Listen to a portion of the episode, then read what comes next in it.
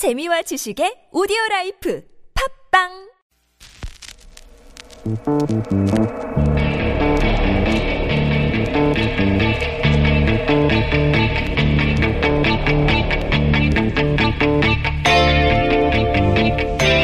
안녕하십니까 맛 칼럼니스트 황교익입니다. 오랜만에 주말까지 나와서 이 특근하고 있습니다.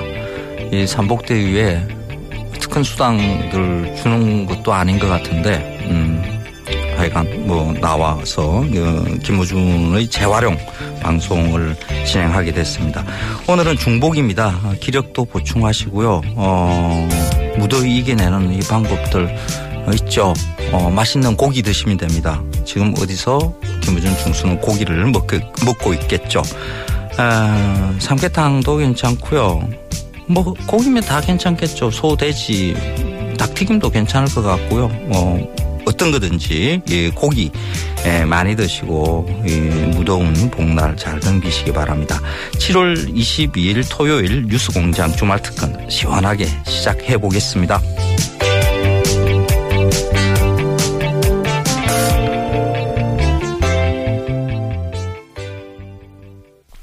매주 빵빵 터트리 고 가시는 이 어, 노회찬 그 의원님은 그 정의당 원내대표님이죠. 어, 대표님은 어, 정치보다는 그 방송인으로 더 적합하신 분이 아닌가 이런 생각들을 많이 해요. 어, 이번 주에는 10분 지각해서 어, 시간은 다소 줄어들었지만 내용은 역시 노회찬 대표님답게 최고였습니다. 어, 다시 들어보시겠습니다.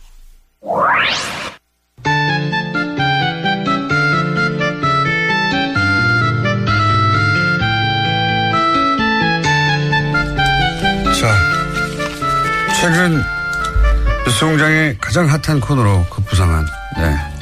말씀만 하시면 지면 이사뿐만 아니라 네. 온갖 방송에서 목소리를 따서 쓰고 있습니다. 노르가즘 노회찬 정의당 원내대표 나오셨습니다. 네, 안녕하십니까. 본인의 급상승하고 있는 인기를 실감하십니까? 처음부터 높았는데요. 물론 높긴 했지만 최근에 좀 더 높아진 걸 힘으로 못 느끼고. 아, 예. 유송장 덕분이죠, 뭐. 예. 좋은 공장 만나가지고. 좋은 공장 만나가지고. 자, 오늘도 뭐 일주일 사건 사고가 많습니다. 우선 홍준표 어, 자유한국당 대표가 이 영수회담에 안 가겠다고 결국 다들 뭐라고 했는데 결국 네. 불참하는 것으로 결정을 한 것 같아요. 예. 어, 1, 2, 3중대 국민들, 1, 2, 3중대 데리고 국민들 상대로 정치소를 벌여도 우리는 우리의 갈 길을 간다. 그래서 청와대를 안 만나겠다. 이렇게 얘기를 했습니다. 어떻게 평가하십니까? 예, 뭐, 평가할 만한 일은 아닌데. 예. 예. 요즘에 뭐 혼밥이 유행이라고는 하지만은. 제가 볼 때 좀 더 대접을 받고 싶다는 뜻 아닐까요? 뭐, 네. 만일에 한, 혼자 불렀으면은 아마 네. 갔을 거예요. 혼자 불렀으면. 뭐 안 가는 이유로다가 한미 FTA가 어떻고 뭐 이런 여러 가지 그 말이 안 되는 예. 어, 명분들 되지만은 그건 진실한 이유는 아닐 것이고 만일에 이제 혼자 불렀으면 가는데 여러 명 부르는 중에 끼니까 예. one of them 싫다.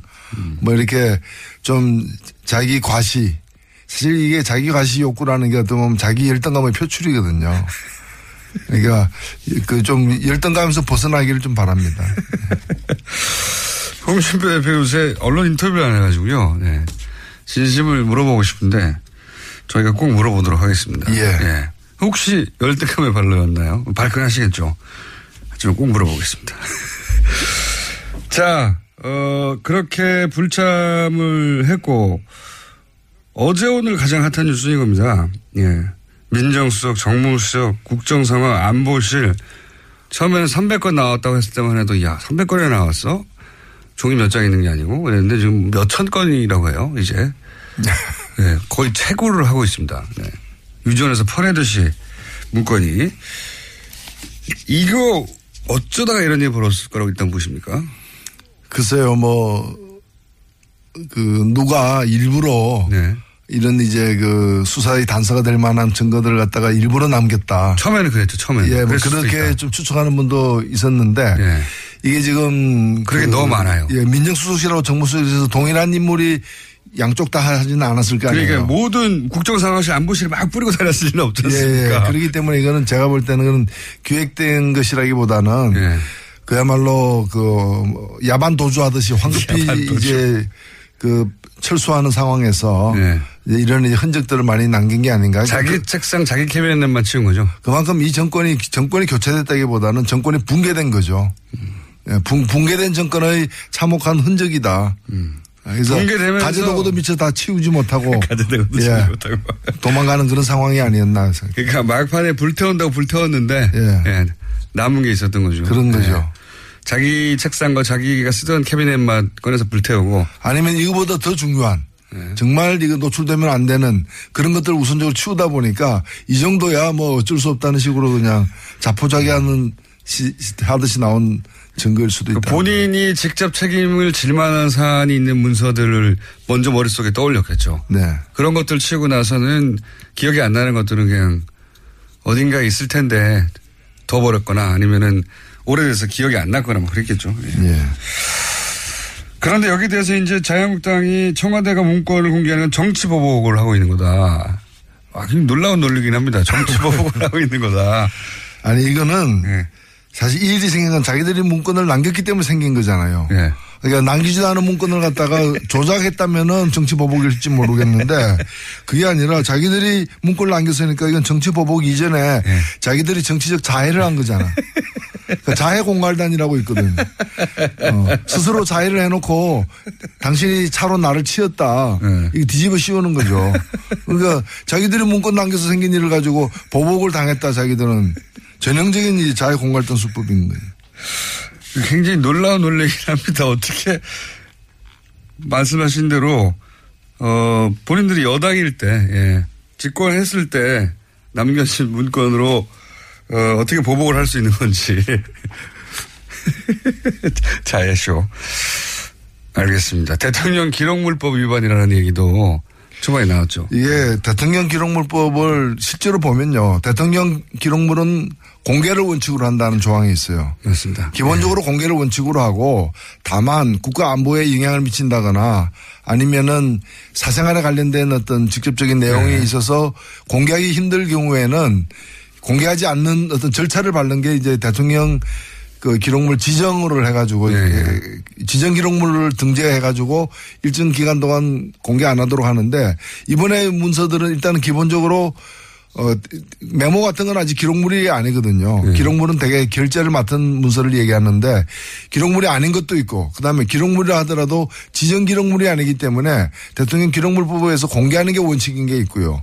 그리고 공개하는 방식에 있어서 원본만 공개하지 않는다면은 사본을 검찰에 넘기고 한 거는 다 법에 따른 어떤 절차다 음. 이렇게 볼 수 있습니다. 그러니까 이걸 가지고 뭐 정치 보복이라고 얘기하는 사람들은 네. 그 메모에 그 문서에 혹시 내 이름이 들어가 있지 않을까 이제 그걸 걱정하는 사람들이죠. 뭐가 있을지 모르니까요. 네, 그런 거죠. 한 200건, 300건이 모르겠는데 몇천 건 나왔다고 하니까 무슨 얘기가 있을지 어떻게 합니까? 무섭겠죠. 네. 자, 어, 가장 핫한 거는 이 방산비리입니다. 갑자기 터져나가기 시작했고, 어, 이제 막 시작인 것 같은데, 어, 정의당의 김종대 군사 전문가, 네. 어, 군사 전문위원이 있죠. 네. 이분이 수리온 뒤에는 우병우 전 민정수석이 있다고 주장을 하셨어요. 이거 어떤 맥락인지 아십니까? 예, 수리온이라는 한국형 헬기를 갖다가 개발해서 제품을 만드는 과정에 초기부터 네? 숫자 그 결함과 문제점들이 이제 드러났어요. 드러나고 또 그게 언론에 보도가 되기도 했고 당연히 당시에 그 합수단에서 합동수사 단에서 이걸 수사 대상으로 삼았던 것도 사실이고요. 그런데 어디까지 보도되는가 하면은 합수단에서 상부의 지시에 따라서 이 수사를 갖다가 멈췄다라는 보도까지 있었거든요. 네. 그럼 그 상부가 누구냐라는 거죠. 김영도 네. 의원 같은 경우에는 그 상부는 합수단을 통제할 정도의 상부라면 청와대를 얘기하는 거고 네. 청와대 안에서는 민정수석실이 이걸 관여했던 것이고 음. 사실 이 수리 그 어, 한국 카이라고 있습니다. 한국 예, 예. 항공우주산업 주식회사인데 이 이번에 이거 대대적으로 지금 압수수색 당하고 있는 그 이제 그리고 그렇죠, 예. 예. 그런데 대통령 그, 그 거기 사장이 박근혜 전 대통령과 아는 사이 그렇죠. 것으로 지금 추정되고 있습니다. 그리고 이 사람이 그 2013년이니까 정권 초기부터 네. 문제가 됐던 비위 사실이 네, 제보가 되기도 하고 이랬던 네, 네. 사람이기 때문에 어찌 보면은 우병우 수석이 청와대 들어가기 전부터 그러니까 김영한 민정수석실 민정수석이 있을 때부터 사실은 이제 이 여러 가지 의혹이 사실 있는 거예요. 예, 예. 그때 민정수석실에서 조사를 했을 텐데 그 조사가 왜 묵살됐는가 혹은 음. 제대로 그 이제 파헤쳐지지 않았는가에 대한 의문이 지금 있고 이것이 다 현재 수사 대상이 돼야 되는 거죠. 횡령을 뭐 10억 대 이상 했는데도 임명되는 거는 사실상 일반적으로는 불가능하죠. 네. 예. 그런데도 임명됐다고 문고리 사명과 가깝다 혹은 뭐, 어, 안정범 전 수석의 문자를 보면 이제 대통령과 잘 아는 사이인 것으로 추정되는 문자도 나오고요. 이 방산 비리 문제는 현 정부가 처음 꺼낸 건 아닙니다. 네. 방산 비리는 정말 이적 행위인 것이고요.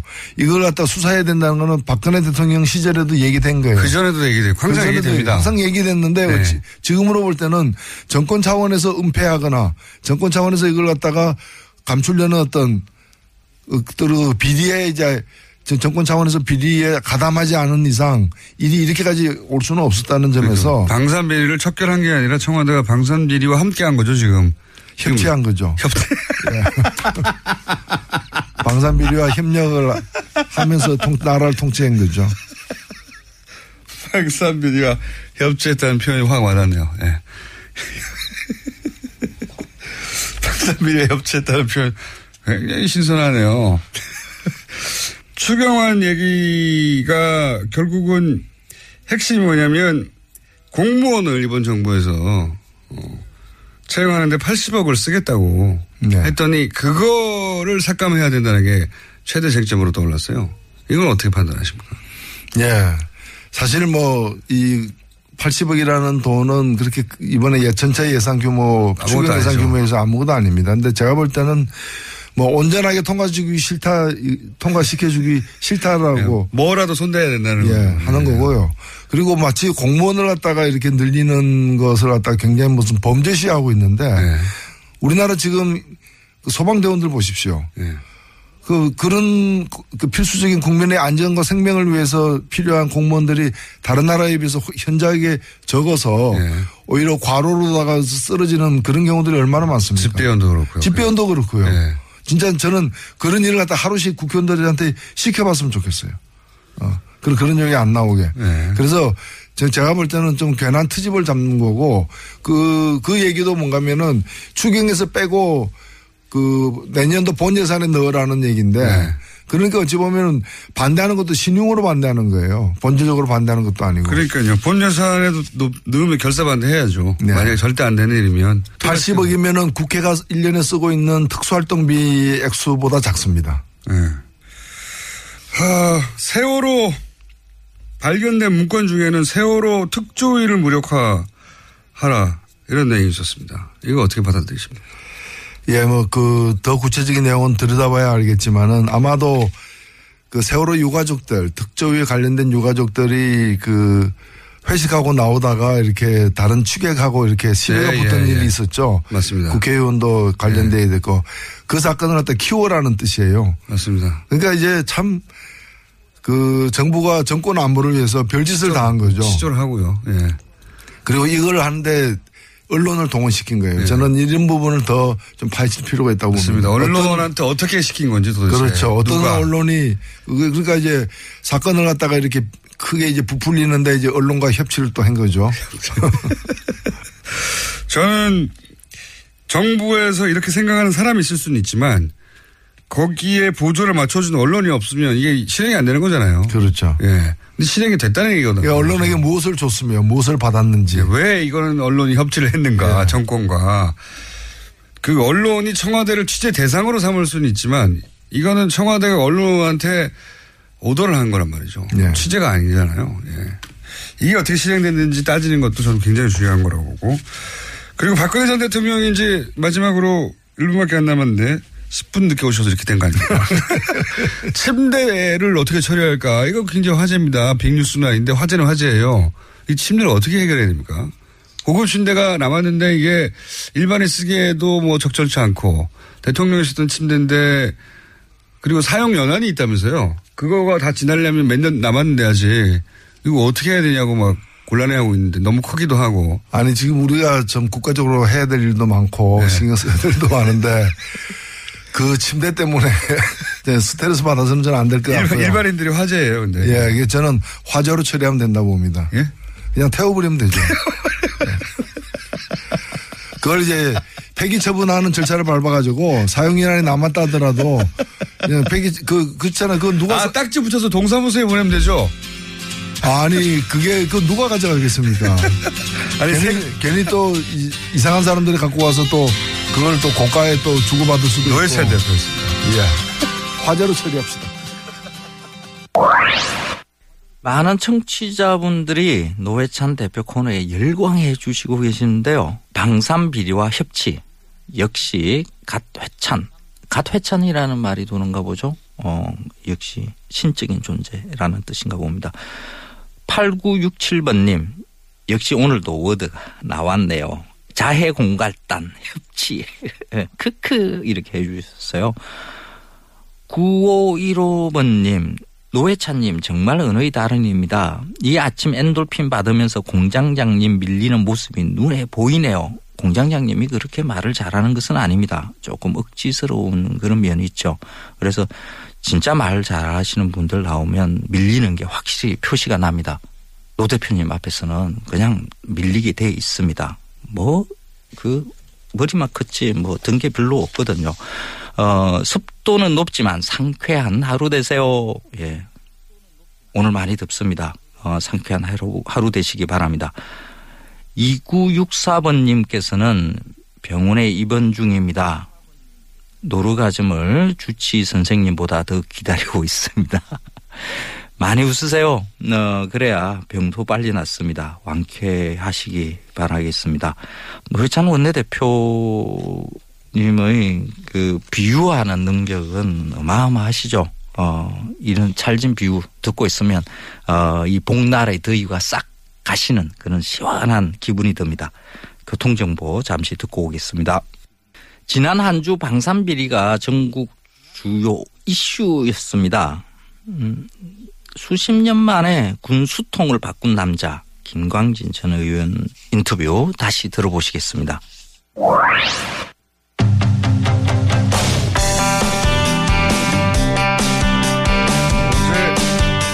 강산비리 얘기가 나오면서 저희가 2차 대전 6.25 때 수통을 아직도 쓰고 있다. 네, 그런 얘기를 했었습니다. 이 수통을 바꾼 분이 있어요? 19대 국회 국방위에서 활동하셨던 더불어민주당 김광진 전 의원 스튜디오에 모셨습니다. 안녕하십니까? 예, 안녕하십니까? 네. 어, 이 수통을 바꾼 남자. 그, 그, 이제 군대 얘기하면 기, 예를 들어서 6개월 단기 사병 뭐부터 시작해서 만기 전역한 분들까지 다 입장이 달라요. 예. 근데 그 기초 군사 훈련 4주만 받은 사람부터 만기 어, 전역한 분까지 다 일치하는 대목이 이겁니다. 이, 이 사병들의 장비들, 뭐 수통부터 반합이나 헬기나 모든 거, 예. 네. 장갑, 뭐 전투화, 전투모, 모포, 모든 그 물품에 대해서 이게 뭐냐고 도대체. 이게 지금 부식도 마찬가지고요. 예. 예. 사실은 우리나라 정도의 경제 규모에 절대 어울리지 않는 예. 그 많은 국방비는 도대체 어디로 갔나 묻게 되는 음. 일치 단결해서 열받는 사안이란 말이죠. 일단 수통 교체 얘기부터 해보죠. 어, 수통이 실제로 보면은 뭐 1945년 뭐 찍혀있기도 하고 예. US 암이 막 1950년 찍혀있기도 하고 막 그런 2차 세계대전 말미에 수통이 실제로 있었잖아요. 얼마 전까지. 실제 우리 규정상에 수통은 폐기 연한이라는 게 없습니다. 예를 들면 컴퓨터는 국가에서 구입하면 뭐 5년 지나면 사야 된다. 뭐 프린터기는 3년마다 바꾼다 이런 기간이 있잖아요. 근데 수통은 일단 폐기 연한이라고 하는 규정 자체가 없기 때문에 네. 도저히 찌그러져서 쓸 수가 없다. 구멍이 났다. 예, 그럴 경우에만 그냥 한 개씩 폐기를 하는 것이고 어, 또 참 특이한 게 다른 것들은 그래도 세척 기준이라는 게 있어요. 네. 모포 이런 거는 뭐 한 달에 몇 번씩은 씻어야 된다. 근데 수통은 아예 폐기연화 그 세척 기준표 이런 거 자체도 없어서 야. 정상적으로 씻지도 않죠. 그래서 정상적으로 씻기도 어려워요. 군생활 해보시면 그냥 모래 여가지고 이렇게 흔들어서 네. 한번 씻고 말잖아요. 그게 말도 안 되는 거거든요. 그러면서 이제 다들 훈련소 들어가면서부터 생각하는 게 이 안에 얼마나 균이 많을까. 그러니까. 예. 이게 열어보면 시커멓잖아요. 이게 뒤집어서 닦을 수도 없고요. 네. 그래서 저는 방산비리가 뭐 무슨 수천억, 뭐 수조짜리 이런 얘기를 하면서 뭐 수백억부터 얘기를 하면서 사람들이 피부에 와닿지 않잖아요. 예. 근데 당장 이 수통부터 시작해 수통 저는 수통이 방산 비리의 상징과도 같다. 이거 바꾸려면 얼마 들었었어요 그때? 그러니까 어 실제로는 그 조금씩 바뀌어오곤 있었어요. 네. 그래서 제가 다 바꿨다 이렇게 말할 수는 없는 거긴 한데 한 10년 정도에 걸쳐서 조금씩 조금씩 바뀌어오고 있는 과정이 있었는데 네.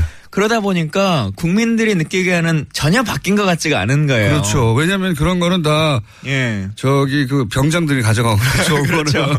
예. 그래서 제가 이제 예결위원을 하고 있었던 시기였는데 국방위 하면서 예결을 겸해서 했었는데 그때 금액은 사실은 너무 적어요. 25억. 전군에 남은 스톡을 전부 다 네, 바꾸는데. 전군에 남은 스톡을 아. 바꾸는데 한 25억. 무슨 방산 비리면 25억은 취급도 안 돼요. 25억이면요.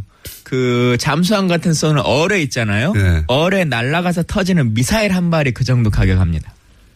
야, 그거를 그 안 했다는 거 아니에요. 그러니까 실제로 이 사병들은 그 사람 취급을 못 받았어요. 실제 더 웃긴 건 뭐냐면 사람으로 취급했으면 이룰 수 없는 네, 거죠. 병장이 썼다 이렇게 말씀하셨는데 그러고 나서 다음해 가을쯤에 전부 다 구입을 했어요 국가가. 예. 근데 저희한테 계속 민원이 오는 거예요. 스톡이 진행이 예. 안 되고 있다고. 어, 다 바꿨다고 당신 하는데 예. 왜 우리 부대는 안 바뀌었냐. 예. 우리 계속 이거 쓰고 있다. 예. 해서 계속 이제 연락이 오는 부대마다 계속 물어보는 거예요. 네. 그랬더니 사단에서 뭐라고 얘기를 하냐면 아 구입한 거 맞다. 새 걸로 다 했다. 네. 근데 전쟁 나면 쓰려고 창고에 보관하고 있고 아직까지는 원래 쓰던 걸 쓰고 있다. 이렇게 답을 하더라고요. 군대가 그래요.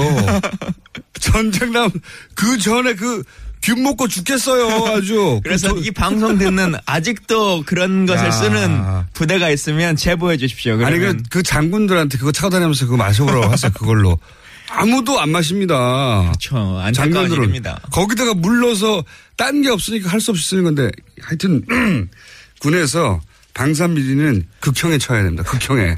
그렇게 생각 안 하십니까? 그러니까 방산비리는 이적행위다. 어제 대통령도 이제 말씀하셨는데 실제로 그렇기도 하죠. 우리 장병들의 삶을 낮추는 것이기도 하고 그게 조금 더 크게 보면 뭐 잠수함이라든가 뭐 함정이라든가 전투기에 방산비리가 있으면 결국 적을 이롭게 하는 거잖아요. 그러니까 이적행위를 벌이고 있는 거죠. 가격은 왜 이렇게 비싸요? 또? 같은 가격인데 옥션에서 사가지고 그냥 들어가면 오리털로 돼 있는데 그러니까요. 군에서 주는 건 솜털로 돼 있고 뭐 이제 이런 거 아닙니까? 그 돈이 어디로 새는 거 아닙니까? 그냥 부풀리고 또 중간에 없어지고 뭐 이런 것들인데 방탄복은 왜 방탄이 안 되는 거예요? 우리나라 그런 거 많아요. 총에 뚫리는 방탄복, 가라앉지 않는 잠수함, 물에 뜨지 않는 구명조끼. 뭐 이제 하여튼 참 시리즈로 많이 있는데. 군대는 신기한 물건. 도대체 이걸 어디서 만들었을까? 누가 만들었을까? 왜 이 군에 납품하는 것들은 더 시중가보다 비싸죠? 품질은 더 떨어지는. 품질은 시, 시내에 나오면 아무도 안 살 품질인데 가격은 제일 높아요. 예. 이게 왜 이런 차이가 발생하는 겁니까? 그러니까 군용품이라고 옵션을 하나씩 여는 거거든요. 아까 99만 원짜리 USB도 그 ROC라고 흔히 말하는 군사 요구도라고 네. 하는 견적서에 네. 뭘 요구를 하냐면 예를 들면 추위에 일반 USB보다 뭐 1도 더 그 감당하도록 해야 된다 뭐 이런 걸 여는 거예요. 근데 이게 어떤 의미가 있냐면 사실은 일반 상용품으로 쓰면 네. 공개 경쟁을 시키면 됩니다. 그럼 훨씬 네. 저렴하게 살 수 있는데 우리 TBS에서 A4 용지를 사는데 원래 1mm짜리를 그냥 쓰면 되잖아요. 네. 근데 군용으로 1.1mm를 우린 쓰겠다. 이렇게 선언하는 거죠. 네. 그러면 한 소리나 이런 데서는 납품할 수가 없어요. 아, 미리 미리 그 정보를 알고 있는 업체. 음. 그러니까 1.1mm로 공고를 낼 거다라고 하는 업체와 미리 짜고 거기서부터 유착이 시작되는 네, 거군요. 그 업체만 납품할 수 있는 거죠. 그러니까 그 업체만 납품할 수 있으니까 그 업체가 가격을 마음대로 정할 수 마음대로 있고. 정할 수 있는 거죠. 그럼 군에서는 수 있고 군에서는 그걸 알면서도 그 가격을 어차피 네. 자기 돈 나가는 거 아니니까. 네. 그러면 사, 상호간에 좋은 방법을 택하는 거죠. 그래서 남는 잉여 이익 일부가 어떻게든 돌아서 이렇게 방산 비리에 그 종잣돈이 되는 거죠? 예, 이제 그렇게 되는 모습이 엊그제 이제 감사원에서 감사 보고 나왔고 예. 어, 대통령도 말씀하셨던 카이의 이제 수리원 연구 개발 이런 내용들이 나오는 거지 않습니까? 연구비를 부풀려 가지고 네. 중간에 누군가로 돈이 돌아가고 이런 이 커넥션들이 생기는 거죠. 친인척을 동원해 가지고 네. 차장 차장의 처남이요? 네. 차장의 처남한테 처남에 무슨 힘이 있다고 당, 연히 대표가 개입하지 않았겠는가 의심이 드는 건데 그러 직접 할 수는 없으니까 차장 차장으로 직접 할 수는 없으니까 차장의 처남 처남한테 몰아주고 그중에 절반 띵 했다는 거 아닙니까? 카이가 그런 걸로 많이 유명한데 직원들 상여금을 준다고 선물 사는 비용을 쓰고는 상품권으로 한 7억 정도를 더 삥을 뜯어요. 중간에. 그리고는 그게 어디로 갔는지 지금까지도 몰라요. 몰라요? 예, 네, 7억의 상품권이 도대체 지금까지 어디로 흘러갔느냐. 이게 정치권으로 갔느냐, 어디 로비로 썼느냐라고 하는 게 아직도 밝혀지지 않고 있죠. 뭐 확 뒤집어야지. 예. 예. 문재인 정부에서는 이런 것들 좀 확 끊어놨으면 좀 좋겠다는 아니, 정말 단호하게 했으면 좋겠어요. 예. 정말 단호하게. 자, 오늘은 뭐 예를 들어서 헬기 수리온이라든가 카이라든가 어, 등장하는 방산비리 통영함이라든가 구체적으로 한 게 아니고 구체적으로 한 게 아니고 도대체 왜 이러냐 구조가 그러게. 왜 이러냐 열받는다 여기까지 얘기했어요. 네. 원래 그 얘기하러 왔는데 앞에가 길어졌네요. 아니 이게 더 중요해요. 사람들이 피부에 와닿거든요. 수통 겨우 바꿔놨는데 아직 보급이 안 돼. 네. 이게 도대체 조직이 어떻게 된 거야? 이게 정상의 조직이 아니잖아요. 요 얘기를 저희가 방산비리 나올 때마다 전화 드릴 테니까. 알겠습니다. 아니 전화가 아니라 나와주세요. 왜냐면은 국회의원도 아니고 바쁘지 않으시잖아요. 방산비리 전문 전 의원으로. 아이고. 저희가 사태가 터질 때마다 모시는 네. 걸로. 예. 더불어민주당 김광진 전 의원이었습니다. 감사합니다. 예, 감사합니다. 군대 갔다 온 분들은 다 알죠. 그러니까 대한민국의 성인 남자들은 사실 어, 다 몸으로 겪은 일입니다. 그런데 어, 군대 갔다 오고 난 다음에는 또 이 사실을 그냥 또 잊고 지냅니다. 그 일을 어, 우리는 계속 반복해서 우리 자식들을 위해서 이야기를 해야 되는 거 아닌가 생각을 합니다. 수십 년 된 수통과 모포 얘기에 청취자분들이 아주 뜨거운 폭발적인 반응을 보여줬습니다. 방송이 끝나도 그 다음 날에도 제보, 제보 문자가 쏟아졌습니다. 어, 5814번님, 현역 때 물품도 오래되었지만 애부군 훈련 때 칼빈 소총 주는 것 보고 깜짝 놀랐습니다. 영화에서 나 보았던 총을 주니 꼭 영화 찍는 것 같았습니다. 애부군에 지급되는 그 물품들도 상당히 그렇죠. 어, 정은교님은 군용 양말의 문제를 제기해 주셨는데요. 행군하고 벗었을 때 모양이 유지되는 땀이 고이는 양말. 무슨 말인지 어, 군대 갔다 오신 분들은 다 아실 겁니다. 9412번님 정말 바꿔야 됩니다. 내 자식이 다음에 군대 가서 고생한다고 생각하면 바꿔야 됩니다. 그렇습니다. 어, 우리 후세대를 위해서 어른들이 이거 반드시 바꿔야 됩니다. 수십 년 된 수통에 물을 먹고 뭐 포를 덮고 자는 군인들에게 어떻게 최강 전력을 유지해 달라라고 말할 수 있겠습니까? 진정한 국방 개혁은 아주 가까운 군인들이 실제로 쓰고 있는 수통, 칙판, 모포 이런 것부터 바꾸는 것에서부터 시작돼야 하지 않을까 생각합니다.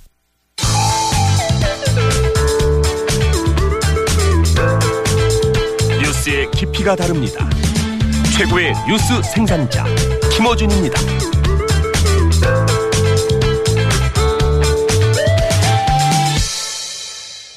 문재인 정부가 국정 과제에 공영방송 지배구조 개선도 어, 포함을 시켜놓고 있습니다.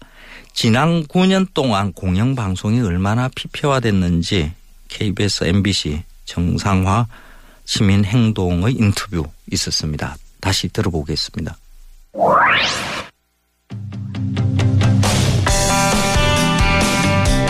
지난 목요일에 KBS, MBC 정상화 시민행동이라는 단체가 발족을 했습니다.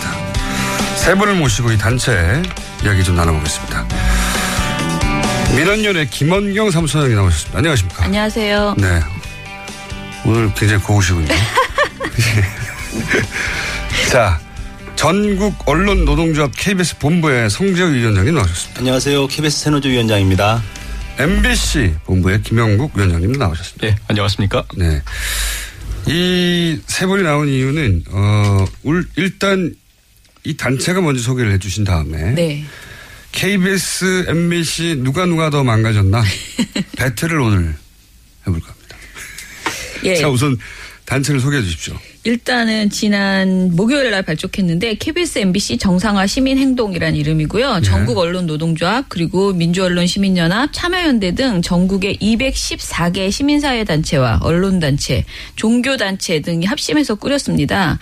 어, 박근혜 이명박 정부가 KBS와 MBC를 장악해서 사실상 권력의 홍보 수단으로 전락해 버렸잖아요. 그래서 이로 인한 국민이 그 당연히 누려야 될 공론장 역학을 모두 빼앗겨 버렸다라는 생각에서 만들었고 특히 촛불 이후에 그 새 정부가 들어섰지만 양사의 편파 왜곡 보도가 지금까지도 계속되고 있습니다. 오히려 MBC는 더 심각해진 상황이고요. 그 이유가 아직도 KBS, MBC 안에 박근혜 정부가 임명한 경영진들이 버젓이 자리 잡고 있고 그들이 변화를 불가능하게 막고 있다라는 생각입니다. 음. 그래서 이제 국민이 KBS, MBC를 정상화시키기 위해서 진짜 진짜 행동을 해보자 이런 취지로 만들었습니다.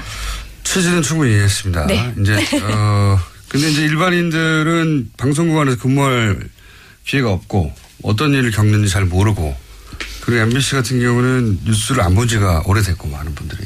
네. 그래서 저희가 이 시간을 마련했습니다. MBC가 더 심하냐, KBS가 더 심하냐, 누가 누가 더 망가졌냐 배틀. 그래서 몇 가지 주제가 있어요. 그동안 이 그 사내에서 최악의 사건으로 회자되고 있는 예. 게 무엇이냐.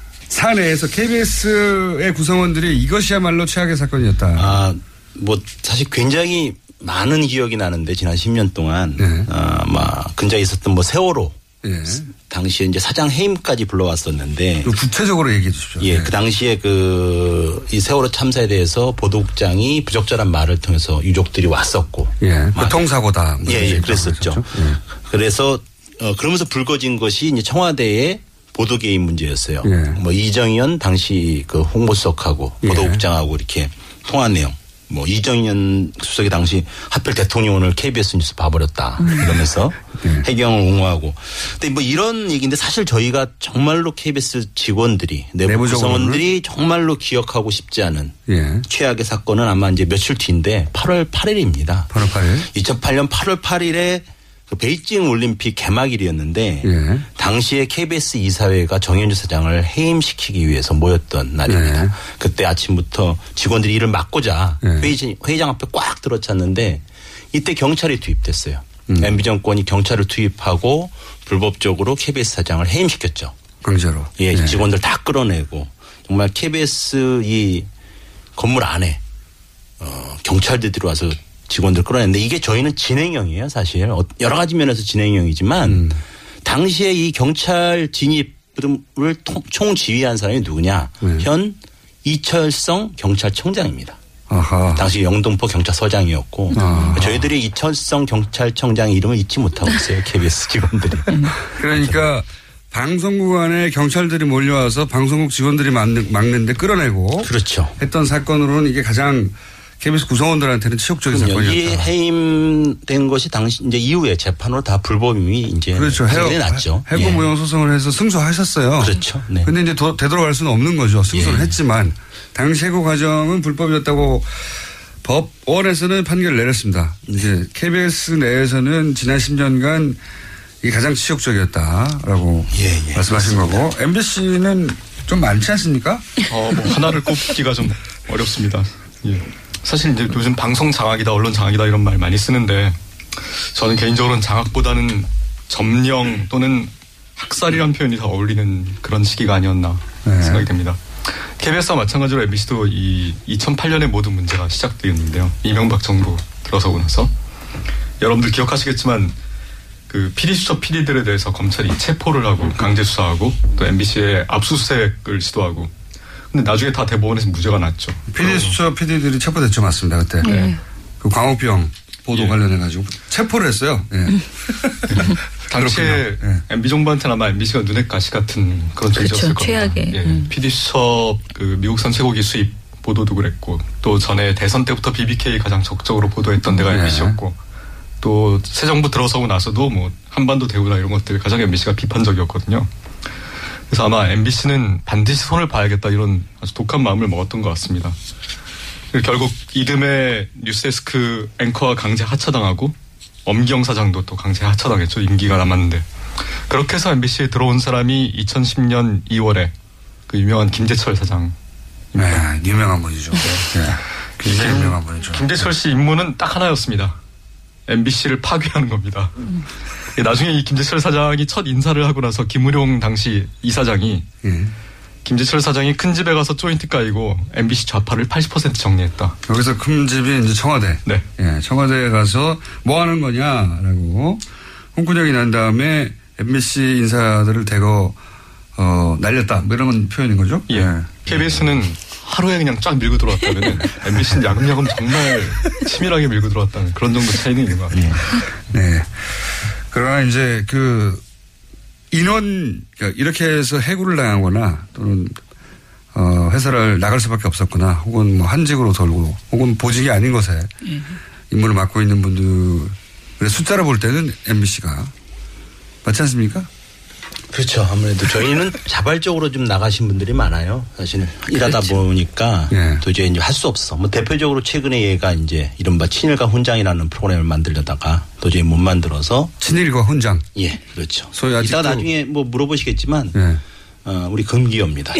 친일. 이요 예, KBS에서는 반공과 훈장은 나갑니다. 그러니까 간첩과 훈장. 네. 간첩이라는 단어는 금기어가 아닌데 친일이 금기어로 되어 있습니다. 그래요? 그럼 네. 금기어로 넘어가서 왜 친일이 금기어죠? KBS가? 어, 사실 어, 그전에 뭘 좀 설명을 드리려고 했는데 이 음. 친일이라는 문제가 아까 잠깐 말씀드렸지만 이 훈장이라는 예. 그 우리 정부 수립 이후에 훈장을 누가 받았나 예. 또왜 받았나라는 거를 탐사 보도해 보는 프로그램을 한 3년에 걸쳐서 우리가 예. 추적을 해 왔어요. 근데 예. 두 편으로 만들었어요. 간첩 조작과 훈장. 예. 간첩 조작과 훈장을 좀 받았고 어, 저, 방송에 나갔는데, 그 다음에 이 편인 친일가 훈장이 방송되지 못했어요. 이게 왜 그러냐면은. 왜 그랬었죠? 우리 이사장님이, 이인호 이사장님이 예. 이 뉴라이트의 어, 데모십니다. 아, 그렇죠. 네. 데모로 불리시고, 이승만을 거의 이제 그 국부로, 그 다음에 정부 수립을 건국절로 그렇죠. 이렇게 주장하시는 예. 대표적인 분이시죠. 어, 그래서 그렇다 보니까 이런 그 이 친일과 관련된 문제들이 네. 기획이 되지 못하고 기획되더라도 방송되기가 어려워요. 사실 이야기를 하다 보면 자기한테 연결되니까 친일과 네. 관련된 기획은 하면 안 친일 규명하기 어렵고. 네. 네. 친일이라는 네. 단어를 KBS가 지난 10년 가까이 쓰지를 못했다 제대로. 자, MBC의 금기는 뭡니까? MBC는 금결을 얘기하는 것보다 허용되는 게 뭔지를 얘기하는 게더 빠를 것 같습니다. 사실 허용되는 거. 예. 이그 탄핵 대통령이 이제 탄핵되고 네. 세상이 좀 바뀌었는데 그 이후에 벌어진 일들만 일단 요약해서 말씀을 드릴게요. 세월호 인양이 지난 뭐, 4월에 예, 있었죠. 당시에 당시에 이제 2580에서 이 세월호 인양 문제를 다루면서 기자가 기사에 진실 그다음에 책임 규명 이런 단어들을 이제 사용했어요. 예. 국장이 바로 불러서 진실이란 단어 삭제해라. 책임이란 단어 삭제해라. 진실 책임. 예. 규명. 아. 그리고 어, 이날은 이제 지금 김장겸 사장이 취임한 날이었습니다. 2월 28일이었는데 지난. 예. 이날 MBC가 무슨 일을 했냐? 취임식 날. 원래 이 PD들이 준비하고 있던 탄핵 관련 다큐멘터리가 있었어요. 예. 그러니까 이 탄핵 과정을 전반적으로 쭉 역사적 기록물로 좀 남기려는 그런 시도였는데 이거 바로 불방시켜 버렸습니다. 취임식 날. 그리고 담당 PD는 구로로 유배를 보냈습니다. 같은 날 또 무슨 일이 있었냐. 올해가 60 민주항쟁 30주년 아닙니까? 그래서 네. 이 60 항쟁에 맞춰서 다큐멘터리를 준비하던 PD가 있었는데 이것도 불방시켜 버렸습니다. 네. 네, 그리고 담당 PD는 이 허락 안 받고 미리 예산 썼다고 징계위 인사위에 넘겨서 징계해 버렸습니다. 심지어는 뭐 탄핵, 민주주의 이런 단어들도 금기인 거죠. 어, 그리고 김장겸도 당연히 금기어인데, 네. 김장겸은 물러나라 이것 때문에 금기어이기도 하지만, 있습니다. 김장겸 사장이 취임하고 나서 지시를 내린 거죠. 물론 김장겸 사장 물러나라고 하는 일종의 MBC 내부 구성원들 사이에 그 구호 유행이 있거든요. 예. 요새. 아, 네. 예. 사내에서 갑자기 튀어나와서 김장겸이 물러나라 외치고 음. 들어가고 이런 운동이 있습니다. 네. 예. 근데 그거 말고 또 이런 것도 있습니다. 그 김장겸 사장 취임하고 나서 홍보국에다가 이런 지시를 내렸다고 그래요. 앞으로 회사에서 내는 모든 보도 자료에 괄호치고 MBC 괄호치고 대표이사 김장겸을 넣어서 보도자료를 내라. 예를 들면 뭐 드라마 런칭하고 파일럿 프로그램 띄우고 이런 보도자료에 다 대표이사 김장겸을 넣으라고 지시를 내린 겁니다. 그 이유는 네이버에 김장겸을 쳐보면은 온갖 부정적 기사들 뜨는 거예요. 김장겸 퇴진 요구, 음. 뭐 김장겸 언론 부역 이런 것만 뜨니까 네. 이것 좀 밀어내 보려고. 아하. 긍정적인 기사에 네. 이름이 들어가도록 네. 재밌네요. 성공적이진 않았던 것 같습니다. MBC가 금기호 쪽에서도 두각을 나타냈는데요. 어, 저는 친일이 제일 세다고 생각했는데. 저도 그게 제일 세긴 셉니다. 네. 단어는 MBC가 많은데 네, 네. 친 공영방송국에서 친일을 말 못한다는 게 이건 나머지는 예상 가능한 거였거든요. 민주주의, 진실, 책임, 탄핵 이런 단어를 말 못하게 하는 거는 어느 정도 네. 예, 아 그랬겠지 네, 싶은데 네. 친일을 말 못하게 하는 거는 세네요. 이제 이런 얘기를 듣다 보면 참 답답하긴 한데 네. 어떻게 해야 되냐 이거죠.